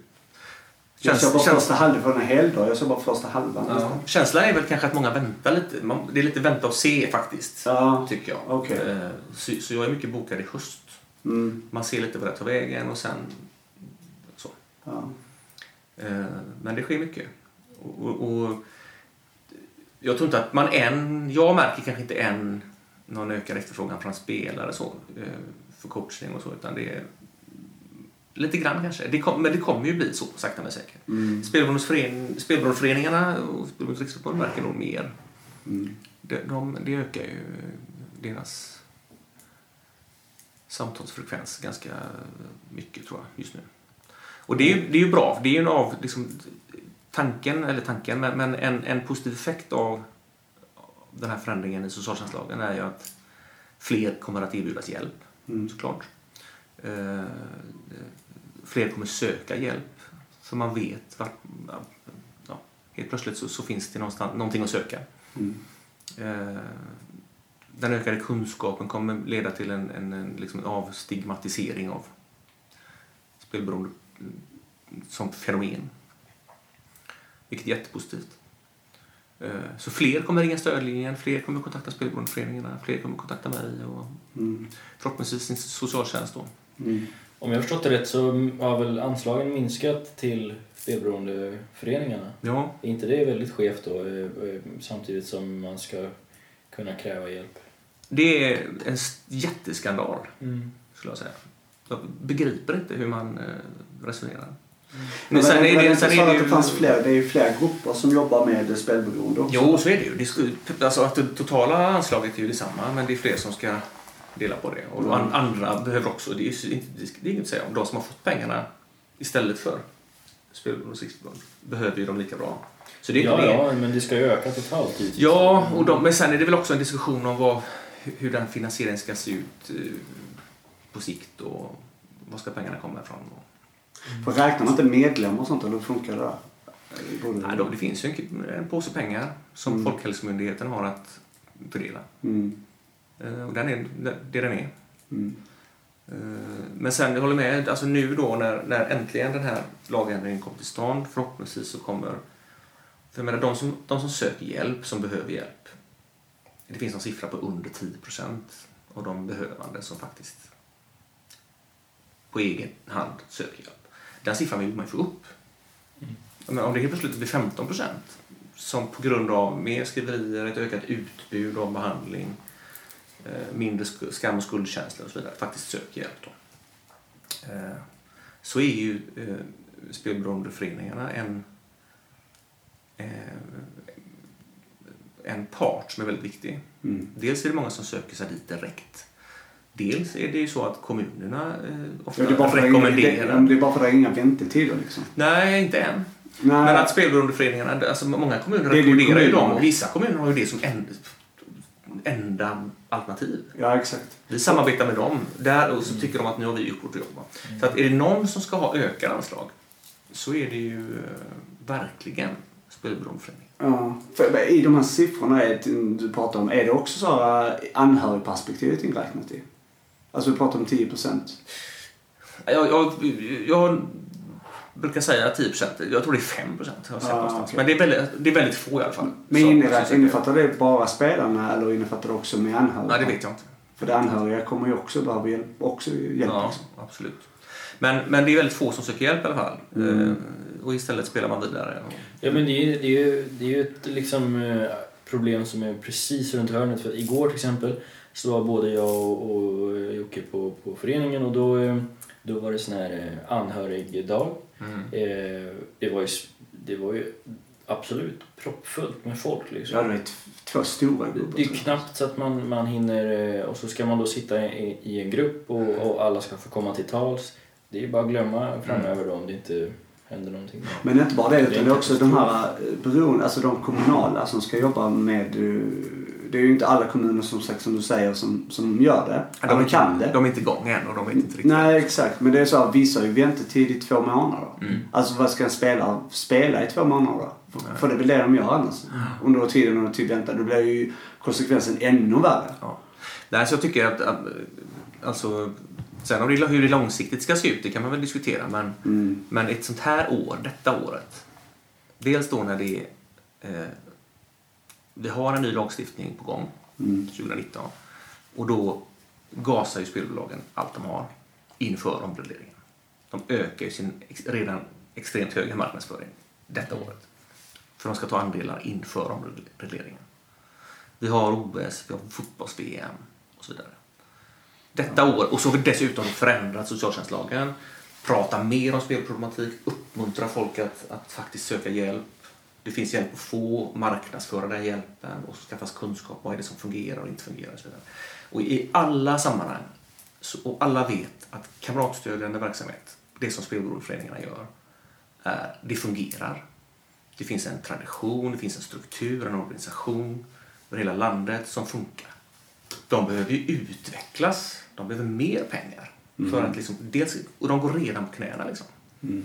Och en sån organisation som då funkar, som redan finns, liksom, får mindre pengar. Sen då förklaringen, jo men det är, den, det är den pengen och nu var det någon annan förening som behövde dem och så. Då får man lösa det, tycker jag. Detta Ja, det året så får man lösa det. Då får man skicka på några miljoner till. Liksom. Och Var de ska ta sig från, vad vet jag. Men eh, det, det, det är en jätteskandal, tycker jag. Hur, hur länge ska de orka? Rätt väl så orkar de inte längre. Nej. Och det är rätt mycket ideella krafter också dessutom. Ja, det är väldigt mycket ideella. Mestadels ideella är det. Mm. Så att, nej, det, det, nu blev jag arg igen. Och Ja. Ja, men vad Max vill säga, det är ju en i, i Stockholm som sitter och jobbar med det. Till exempelvis. Ja. Det är ju förkastligt liksom. En person och en gång i veckan. Och det är, I Stockholm. De har väl mellan 50 och 100 stycken som kommer dit. Det, det, det kan man ju räkna ut att... Ja. Och om fem år ser det annorlunda ut. Då finns det mer kunskap ute i kommunerna, mer kunskap i sjukvården, mer resurser, dedikerade resurser som jobbar med detta. Och så. Men nu gör det inte det. Det är precis nytt i några månader bara. Och, och ja. just nu så behövs spelberoendeföreningarna mer än någonsin. Liksom. Ja, för kollar man det liksom, de har ju en tradition som du säger, de har ju funnits i så extremt många år och har ju behandlat ämnet i alltså, jättemånga. De har ju kunskapen liksom. Och sen är det också, vi vet ju inte vad som händer med med statistiken runt spelberoende heller. Mm. Jag menar, börjar bli... Det har gått några år till liksom. Några år till med en väldigt ensidig satsning på farliga spelformer. En väldigt ensidig, eller en väldigt aggressiv reklam då. Mm. Eller mycket reklam ska jag säga, mycket marknadsföring.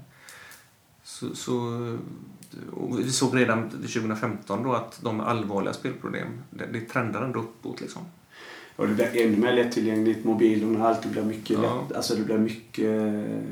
Och där sa Kärrbrink någonting på speleffekten igår. Han pratade om, som många spelbolagsföreträdare gör då, lite nonchalant kan jag tycka, om att det är bara, det är bara de här två procenten. Och, och det och så har det alltid varit och så kommer det alltid vara. Och, Många återkommer till det. eh, och, och eh, till att börja med är det inte bara 2 2 är Nej. mycket. Och sen är det ju då som vi sa, som också Jenny tog upp igår, eller häromdagen på speleffekten, att det är, det är ju eh, det är på befolkningsnivå. Tittar man på hur många som spe, faktiskt spelar månadsvis så har ju den, den siffran, om nu ska tro på Svelags statistik, vilket vi väl får göra, så har ju den, eh, den har ju sjunkit i 15 år. Liksom. Så det är inte 2% av befolkningen längre, utan det är 2% av, den, av de 27 procent som faktiskt spelar månadsvis, Mm. minst månadsvis. Det är rätt många. Det är en rätt stor andel. Så spelberoende, spelberoendet bland de som spelar ökar ju. Och dessutom spelar vi för mer pengar. Så Mm. att... Eh, ännu en anledning till att, att eh, spelberoendeföreningarna behöver resurser. Jag har en eh, fundering. eh, Hur går det för dig själv? Alltså, och då får du bara liksom, eh, gå härifrån om du inte vill prata om det eller säga nej. Men, men du har ju själv en bakgrund som spelare. Liksom. Vi Mhm. pratade lite om det när du var med sist. Och du jobbar ju som det verkar dygnet runt med de här frågorna. Mm. Eh, För, hur är det för egen del? Liksom, är, du, är, du, eh, är du stark? Vill du han har spelsug? Nej, men bara generellt liksom. Hur, ja, hur går livet? I största allmänhet eller tänker du Ja, runt lite- ja, spelsug? Ja, kanske spelsug eller... eh, Vet inte vad är spelsug konkret, men liksom, funderar du någonting kring det eller är det bara en Nej, jag, historia? ja det är det ju. Ja, det har ju gått i 12 år sedan nu så att eh, Ja. jag har inget, jag har, jag har haft spelsug och jag har haft eh, återfall också men det är väldigt länge sedan. Mm. Väldigt många år sedan. Eh, så att det är borta sedan Mm. länge. Ja, Mm. Och jag kan utsätta mig för alla typer av situationer. Mm. Skulle säkert kunna spela också, det gör jag naturligtvis inte. Men, men, Mm. eh, men, eh, men eh, nej, det, det, det är totalt ointressant och, Mm. och inte Mm. aktuellt. Mm. Och jag har inget spel... Eh, eller de gångerna som jag, som jag har haft tendenser till spelsug eh, genom åren har jag eh, väl utvecklade verktyg som jag hanterar dem Mm. ganska bra.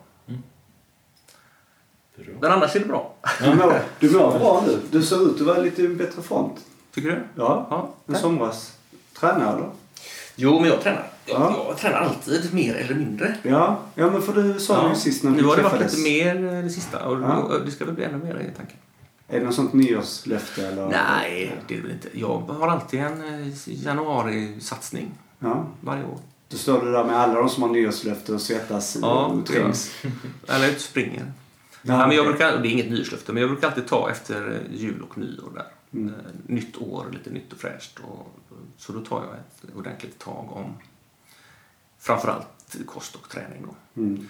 Som resulterar i ett antal kilo och eh, ett ökat välmående. Sen brukar det, beroende på om man får vara skadefri eller inte, hänga i en bra bit in på våren, sommaren och, och så.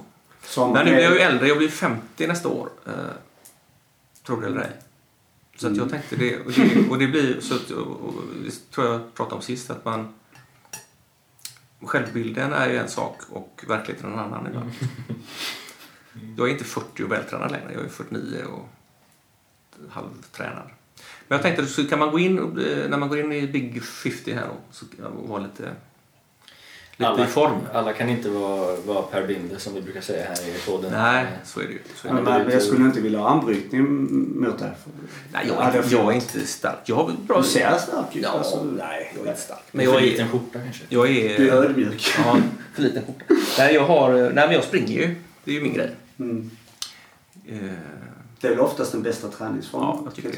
Ska man träna någonting så försöker jag, så är det väl bra att träna hjärtat. Ja, exakt. Men eh, jag, jag är gammal simmare och det är ju det jag har hållit på med i mitt liv. Så att jag har ju jag har en ganska lätt-tränad... Man har nog nytta av den, eh, all den träningen. Grundfysik. Ja, lite så. Mm. Låter det som att jag är någon atlet, det är jag ju verkligen inte. men det är men, eh, men jag ska springa Göteborgsvarvet. Det är ingen som ser det. Ska du Liksom. springa varvet? Ja, var, Vilken- nu är det fem år sedan sist så nu är det dags igen. Okej, men du, vilken startgrupp har du då? Du, jag, har, jag får ju börja om då i och med att jag Mm. inte har sprungit på fem Just det, år. Men jag springer sidningsloppet 25 mars. 25 mars, maj? Men... Ja, det- sidningsloppet. Jaha, sid, ja förlåt. Sidnings, ja. I Madrid Då är är det snö överallt. ja, men för Nej. att eh, positionera sig inför... Eh, Ja. ja. Så förstå, har jag, jag ingenting så får jag starta längst bak. Just det. Och då, det gör väl ingenting, men det är sent på dagen och det blir väldigt mycket slalom. Ja, ja, det blir det. För jag ska också springa och då kan vi ju... Kan, du kan vi köra någon Twitter-grej där, vem som Nej, vann? men jag får ju ha Alltså- något. Jo, det får vi göra, men jag får ju ha något. Du, hur gammal är du? Jag är 28. Ja. 21 år, är det 21 minuter då eller? Eh, Nej, nej. Just det, jag ska slå. Nej, det tror jag En inte. halv minut per år ha. Det är 10 minuter, kan vi röra av det till. Det kan vi köra. Vad har du för mål då? Vad ska du se? Eh, Vad tänker du dig? Nej, men jag tänker att jag ska inte gå över eh, 1.45. Okej. För Jag har inte liksom... Jag har löpt också mycket tidigare så, men eh, nu var det ett tag sedan jag tränade för de här långa loppen. Mhm. Vad tänker du då? Du, jag vet inte. Jag, Du såg ju besviken ut när jag sa mitt mål. ja, men jag, nej, jag räknar här då. Ja. Jag tänker om det räcker det med 10 minuter då? Handikapp. En halv minut per år är ju på schysst. Mm. Mig. Då skulle jag ju ha 10 minuter. Mm, okej. Ja, då kör vi det. Har du bestämt dig så snabbt alltså? Mm. Ja. Och vilken utmaning ska du springa? Har du anmält dig? Betalt och sånt? Eller gör man sen kanske? Nej, ja, man gör egentligen det nu, men jag, jag, har, jag har valt att avvakta lite skador och sånt. Men jag ska Ja. köpa, man köper ju på Blocket. Det är alltid så här minst ett par hundra pers i Göteborg som säljer sin biljett. Ja. Så. ja. Det är inga problem att få biljett. Nej. Men, och numera så kan man ju eh, faktiskt... Eller hur är det nu? Tidigare har man inte kunnat registrera om biljetterna.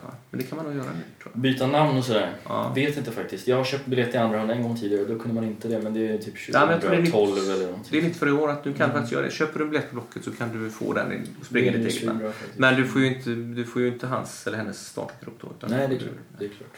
Men, men jag, jag, jag sprang 2012 senast. Mm. Och då hade jag 1,40. Då, då hade jag 1,45 i kroppen. Mm. Det var mitt absoluta mål då. Mm. Men då var jag i bra form. Men sen disponerade jag loppet helt fel så jag gick ut Mm. alldeles för hårt. Mm. Tyckte jag kände mig så pigg i början. Så att jag, ja, klassiker. Men det blev nog min bästa 1,49. Jag tror jag haft någon på 1,46 också. Det är ju länge sedan. Så bra. mitt mål i år har varit två. Kan jag, kan jag träna så att jag eh, kan eh, njuta lite grann och, och ändå klara två timmar? Mm. Men då ska du ha en... Du säger inte över 1,45. Du är nere på 1,40 och nosar kanske till och med. Det kan bli så. Det kan bli så. Ja. Men jag käkar Ja. chips och tittar när ni springer förbi. Ja, men du kan väl sitta där på i rondellen där Mariaplan med en påse och se start. Och glasögon på solstol. Ja. Ja. Om det är soligt får. Ja. Det brukar vara det? Ganska fint väder. Ja, det brukar alltid vara hett de här dagarna. Ja, det brukar vara varmt. Ja. Men du, jag tror nog att jag får hålla mig till min plan i år. Två timmar, är, det, det är mitt absoluta mål. Mm. Men alltså Daniel kommer Annars, annars, annars kommer jag bli skadad. Nej, men så, så, Mm. det, det, Mm. blir nog ingen utmaning där. Men Nej, nej. om inte du ger mig ett, ett, en minut per år då. Mm, mm. Nej, Men vi kan se om jag kan tömma min chipspåse på två timmar. Klarar du inte det så är det kast. Ja, det är dåligt. Ja. Det får vara en jäkla... Men Stor grabbar, vi kanske måste runda av lite. Eh, Får- Är det någonting som du vill eh, lyfta? För det här är ju helt nytt för oss, det här formatet. Ja, Så jag tänkte- du var inte beredd på det här. Nej, jag tänkte faktiskt eh, jag, jag tänkte tvärtom att denna gången kanske jag ska förbereda mig lite. Mhm. Kanske att ni kunde tala om innan vad vi skulle prata om. Sådär. Men det blev ju inte så. Det var tvärtom. Tyckte du det var det funkar kul? ju det med. Var var det kul? Ja, det var jättekul. Jag kan sitta en timme till om det. Eh, Ja, faktiskt. Får jag bara köra en snabb grej på slutet här? Eh, ja, jag tänkte att vi summerar lite snabbt bara sen. Eh, Ja. Ja. Jag vill bara ko- kolla sen när du, när du är ute och, och, och twittrar och skriver och jobbar, föreläser och allt sånt här. Och känner du något, eh, känner du hopp liksom i, i det du gör? Eller kan det kännas som en, eh, som att springa in i en vägg gång på gång liksom? Eh, Nej, ver- nej, verkligen inte. Det, jag, tvärtom, jag känner att det finns hopp. Mm. Och jag känner att jag får väldigt mycket gehör för det jag gör. Och så. Mm. Jag, alltså mitt mål med detta det är ju att bidra till en sund och säker spelmarknad. Mm. Liksom. Det är det jag håller på med. Sen behöver inte jag få cred till höger och vänster från alla hela tiden. Utan bidrar jag på mitt sätt med den pusselbiten Mm. så är jag nöjd. Och det gör jag. Jag, får, jag, jag pratar en del med politikerna och de lyssnar och lär. Mm. Eh, jag, jag fick chans att, att prata med Hallstedt när han gjorde sin spelutredning. Han lyssnade och lärde. Jag har kontakt med myndigheter, jag har kontakt med kommuner, jag har kontakt med alla i den här lilla branschen. Mm. Och det som ger en mest då, det är ju naturligtvis kunderna eller klienterna. Mm. Som man, där man får chans att hjälpa och coacha eh, individer och familjer.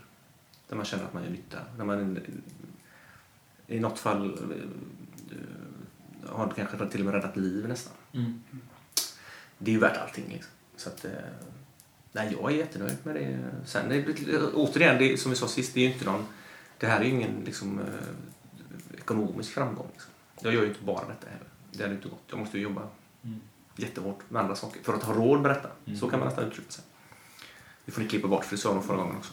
Men det, Nej, men men det, är men det, Det här är är... uncut alltså. Det, hela här är uncut. Det är ingenting Är det som klipps bort. Nej men det är, ju- så det är, jag, det är klart att jag är nöjd. Det är jag. Jag, jag, får, väl- alltså jag är ju är det är ju jag bara. Sen har jag haft lite samarbete med folk. Men jag menar, att om jag, lilla jag kan utmana de här speljättarna lite grann. Mm. Så det är väl jättebra. Men det här med myndigheten så här, har du fått bättre gehör nu sen 1 januari 2018? Alltså i kommunikationen, för du sa att det, Ja, men lite varit grann. bristande Lite tidigare. grann. Ja, det har det väl. Lite grann. Tid- Tidigare har det varit så att man inte har... Man, man, alltså man, man har känt att det här är inte vårt ansvar. Vi kanske borde göra någonting. Vi kanske borde intressera oss och lära oss mer. Och så, men det är inte vårt ansvar. Vi väntar tills det blir det. Liksom. Mm. Nu är det ju deras ansvar. Mm. Så att, och därmed kommer ju också ett, alltså ett ökat intresse. Men framförallt resurser då, Mm. till att utbilda sig och intressera sig för den här frågan. Okej. Eh, Sen, sen måste man ha respekt för, och, det säger också politikerna när jag pratar med dem, att du, du måste förstå, Magnus säger de, att det, det här är politik, vi ska, gå- det, det, det, det ska igenom riksdagen. Liksom. Vi, får, vi, måste, vi måste det nu. Och sen får vi ta det därifrån. Liksom. Mm. Och det är klart att det, det inser jag ju också. Men jag kan ju inte gå ut och säga det hela tiden i debatten, liksom, för då, att man är så nöjd. Men, men någonstans är man ju nöjd med att får vi nu fram den här propositionen och den bankas igenom riksdagen så är det ju jättebra. Mm. Sen, eh, sen är det inte slut där, utan det börjar ju nästan där arbetet med att liksom sträva efter en sund och säker spelmarknad. Och, och att vi inte liksom eh, nöjer oss med att vi ska ha 2 spelmissbrukare. Varför ska vi ha det? Eller spelberoende. Mm. Eller individer med spelproblem. Men nu ska jag Ja. använda rätt vokabulär. Vi ska ju sträva efter att det ska bli mycket mindre. Så att, ja, ett långt svar igen då på en kort fråga. Men jag, ja, jag är nöjd. Ja. Mm. Det är gött. Fortsätt kämpa och fortsätt kämpa ni som uh, går igenom spel. Jag har inte ställt en enda fråga till er, men det är, det, det är inte meningen kanske. Heller. Jo, Om du fan. Alltså du, samtal bara. Mm. Det här får bli det matigaste avsnittet hittills. Hur mår ni då? Hur mår du? Jag mår... ehm, jag mår uh, förhållandevis bra faktiskt. Mm. Det i och med att jag har eh, gjort en liten justering i mitt liv. Så att eh, från första mars så börjar jag i skolan. Ja, just det. Mm. Så att jag, Spännande. Ja, så jag håller på att utbilda mig till stödassistent så att jag förhoppningsvis också kan jobba med spelberoende Mm. längre fram. Så jag har ju lagt allting bakom mig, eller prestige och Mm. ja, försäljning för det är ju det jag har gjort i 10-15 år liksom. Mm. Och eh, träffat mig en tjej som jag tycker mycket om. Mm. Och eh, nu är det bara den här förrädiska vintern som man vill överleva. Se fram emot sommaren och ljuset. Så att eh, på så sätt så, så känner jag faktiskt att jag mår bra. Mm. Och att jag är spelfri eh, ett år nu också Mm. är jävligt skönt. Grattis. Tack. Och Och du? Daniel? Daniel? Du bara såhär snyggt. trodde jag skulle slippa. Nej, jag, jag mår också bra. Jag har eh, lite samma som Jocke sa här så har jag... När vi träffades senast, då hade jag precis, tror jag, i alla fall i den vevan fått eh, sagt upp mig från också säljbranschen eh, och fått jobb på en, eh, en vikariepool då, med pedagogiskt arbete Mm. som jag egentligen innerst inne har velat många år då, och eh, tagit tag i det. Det känns skönt. Och nu är jag till och med anställd på en skola liksom, och jobbar som eh, elevassistent åt en högstadiekille som eh, har lite svårt. Försöker hjälpa honom liksom att Mm. orientera sig i vardagen och det känns ju väldigt meningsfullt alltså. Var härligt. Sen så har jag i mm, april någon gång förra året så, så öppnade jag mina, mina spjäll, man ska säga. Jag började, började reflektera mycket, mycket mer över eh, ja, men, hela världen. Typ så här, hur, Mm. vad det är för samhälle vi lever i och hur sjukt det är på många sätt och, och, och sådär. Och det är eh, en härlig resa men det ger också upphov till eh, väldigt mycket, alltså djupa, höga toppar och djupa dalar liksom. Jag vet att många som har varit spel, under tiden de har varit aktiva spelare och haft problem med spel så har de så har de upplevt att eh, man har de här jättehöga topparna men jag kände mer att jag var ganska avstängd under den perioden. Nu så har jag mycket ångest ibland liksom, men jag har också väldigt mycket högre toppar än jag hade innan. Mm. Och är ju närvarande på ett helt annat sätt och sådär. Så det är ju...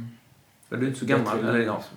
det är du men, men, men det tar ju tid. Alltså, men, men faktum är att, det, alltså, att lära sig vilka ingredienser man behöver i sitt liv för att man ska känna Mm. någon slags tillfredsställelse eller lycka. Liksom. Mm. Det, det tar ju lite tid. Mm. Ja. Och det är ju inte alltid ofta det man tror att det är kanske. Nej, nej. Man får nästan gå tillbaka till liksom, gamla freudianska teorier när man pratar om lycka. För det... det ja, nu, nu går bandet här, men Ja, ja. det, nej men det, det, jag tycker det är jätteintressant att prata om för det, apropå politik då, så har ju vi strävar ju bara efter en enda sak, eller politikerna strävar ju nästan bara efter en enda sak. Vi ska ha en ekonomisk tillväxt. Och det vi kan rent nationalekonomiskt är att vi ska ha en tillväxt på 2-3 procent. Vi ska ha en inflation på 2 procent eh, liksom för att ha ekonomin i balans och sådär. Eh, och, och tittar man på Sverige precis just nu så har vi faktiskt Även om det är vissa klasskillnader och segregation och så vidare. Men tittar man totalt sett så har vi ju kanske den bästa liksom, köpkraften någonsin i det här landet. Vi har mer pengar att, att, att konsumera. Liksom. Mm. Det, det, vi borde vara lyckliga. Vi kan shoppa. Mm. Men så visar det sig att det är vi ju inte. Alltså för den, den mentala ohälsan är också som störst just nu. Det verkar inte finnas någon korrelation däremellan. Nej. Eh, och, och eh, liksom sätter man sig ner och verkligen funderar på eh, vad det finns för liksom diskrepans som man kallar det för mellan ens värderingar och ens eh, sätt att leva. Liksom. Mm. Hittar man verkligen det? Liksom, förstår vad är det, vad är det jag behöver för Mm. att det, det, känna den här tillfredsställelsen? Mm. Det är rätt spännande. Mm. Och oftast är det ju inte svårare än att man, man ska ha ett arbete. Eller, eller åtminstone en vettig sysselsättning. Man ska vara del i någonting. Mm. Man ska bidra i, till någonting. Liksom, I ett sammanhang. Mm. Precis. Man ska ha många sociala kontakter. Och kan man dessutom ha, ha, har man också förmågan att emellanåt kunna hjälpa en annan människa med någonting. Vad det nu är. De tre, är de tre på plats visar det sig, då är man oftast ganska lycklig. Mm. Så Eh, pengar är inte allt. Nej, men det är klart att är, pengar är viktigt och man kan göra roliga saker med pengar. Och det handlar väl mycket om trygghet såklart. Eh, Att inte behöva jaga och oroa sig och så. Men, men nej, det är det inte. Det lyckligaste ekonomiska tillståndet, eh, säger också forskningen, är- är när man är ofattig. Alltså att man är inte man är inte fattig, man är inte rik. Men, alltså man har så man klarar sig. Mm. Men du måste kämpa för det. Du måste jobba hårt för att klara Mm. dig. Och, och ska du det- sätta guldkant så måste du verkligen anstränga dig. Mm. De eh, individerna är i allmänhet eh, lyckliga. Sen, sen är det klart att pengar är viktigt men det verkar inte finnas någon liksom marginaleffekt på, på det hela. Alltså att du blir mer lycklig av mer pengar. Det, det, det, I- så är det inte. Jag har jobbat med, jag är ju gammal bankman och har jobbat med individer med väldigt lite pengar men också med individer med extremt mycket pengar. Och lär känna dem på väldigt nära håll. Och sett det väldigt tydligt att det är inte alls det det handlar om. Liksom. Det, är inte, det är inte storleken på aktiedepån eller bankkontot det handlar om. Utan om helt andra saker. Och, och det tar ju ofta lite tid innan man lär sig det med det. Apropå Mm. Ja. ditt mående. Mm. Mm. Ja, men, eh, Något man kan konstatera är i alla fall att eh, ensamhet eh, är olycka. Ja, Alltså olycka är inte som att man skadar sig utan det man mår inte bra. Man är olycklig menar jag. Mm. Olycklig. Så man är inte lycklig eh, i ensamheten. För det är där tror jag en stor del är. Ja, men. Och jobb är ju viktigt. Alltså, många kan ju få alla de här ingredienserna via sitt jobb. Du har sociala kontakter, du, är, du gör någonting som är vettigt, du är del i ett system, i ett sammanhang. Liksom. Mm. Och du kanske också kan hjälpa någon via i ditt arbete. Liksom. En medmänniska, en kollega, en kund eller vad det nu är. Så att eh, vi, ska, vi ska satsa på att hålla folk i arbete. Och så ska vi satsa på, på eh, idrotts och föreningslivet. Bland, unga- bland unga. Det är bra. Det får bli slutordet. Det får bli Till slutordet. politikerna som lyssnar. Och kul att vi har suttit och snackat eh, tillsammans. Det var kul. jättetrevligt. Ja. Tack för att du ville vara med igen. Tack så hemskt mycket. Jag vill vara först eh, när ni ska in en gäst för tredje gången också. Om det är okej. Det bokar vi direkt här. Mm, tycker jag. deal.